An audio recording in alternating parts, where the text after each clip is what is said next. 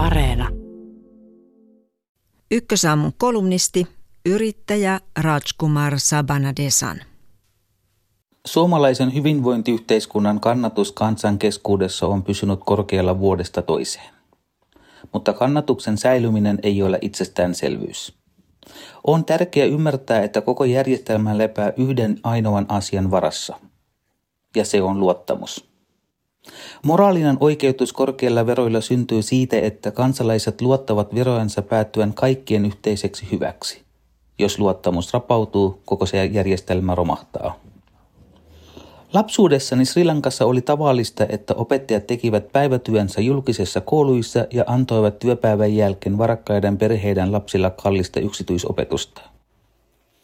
Sama opettaja saattoi ensin istua koko koulupäivän ajan luokassa pöydän ääressä lehtien lukien sanomatta oppilailla sanakaan. Ja koulupäivän päädyttyä antaa huippunsa hiottuja luentoja maksavilla asiakkailla. Osa oppilaista oli samoja oppilapsia, jotka aiemmin päivällä olivat istuneet tulsistuneena luokkahuoneessa.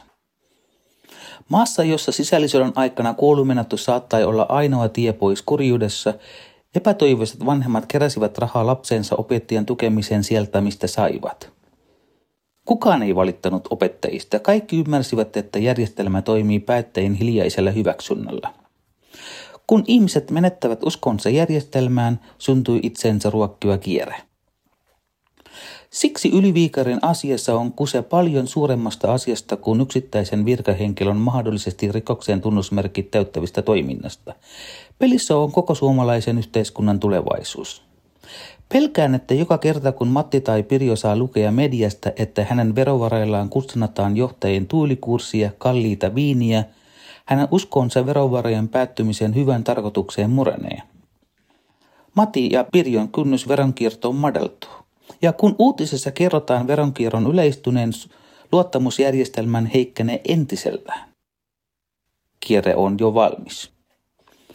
Kärsijän eivät ole kuitenkaan kuopalkset viraston johtajat eikä välttämättä edes Pirjo ja Matti. Eniten luottamuksen romahtamisesta kärsivät yhteiskunnan kaikkien heikommat, joiden toimeentulo, terveys ja mahdollisuudet hyvän elämään lepäävät hyvinvointiyhteiskunnan tarjoamaan palveluiden varassa – Ihmiset, jotka ovat valvuuden päässä tilanteessa, jossa heille ei edes olisi verotettavaa tuloa, saati mahdollisuus pohtia verenkiertoa. VTVtä voi hyvällä syystä pitää Suomen tärkeimmistä virastoista. Sen tärkeänä tehtävänä on tarkastaa valtion taloudenpidon laillisuutta ja tarkoituksenmukaisuutta. Tässä tehtävässään sitä voi ajatella eräänlaisena hyvinvointiyhteiskunnan moraalisen oikeutuksen ylläpitäjänä. Nyt tämän samaisen viraston pääjohtaja vaikuttaa katsovan kaineushoidot ja erilaiset strategia-kehittämishankkeet tarkoituksenmukaiseksi. Mutta ei ilmeisesti niinkään sillä perustuslaisista määritestä ydintehtävästä. Itse tarkoitustoimintaa, joka se on systemaattisesti ajanut alas. Yliviikarin rahankäyttöä tutkii nyt keskusrikospoliisi.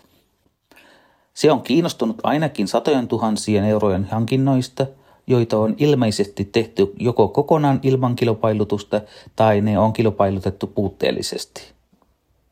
Mahdolliset rikosnimikkeet tarkentuvat, mutta yliviikaria epäillään ainakin virka-aseman väärinkäytössä. Yliviikari on toki kiistänyt kaikki syytökset ja epäilyt. Lukija saattaa edelleen pohtia, miksi yhden maailman korruptoituneimmista kolkista tullut entinen turvapaikanhakija on niin kovin huolissaan jatkuvasti kansainvälisten vertailujen kärkisijoille sijoittuvan pohtoisen Suomen korruptiosta. Vastaan lukijalle juuri siksi.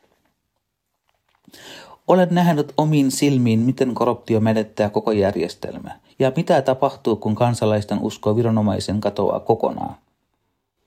Suomi on vielä kaukana tällaisesta uhkakuvasta, eikä yksi Extreme Megamask vielä horjuta järjestelmää.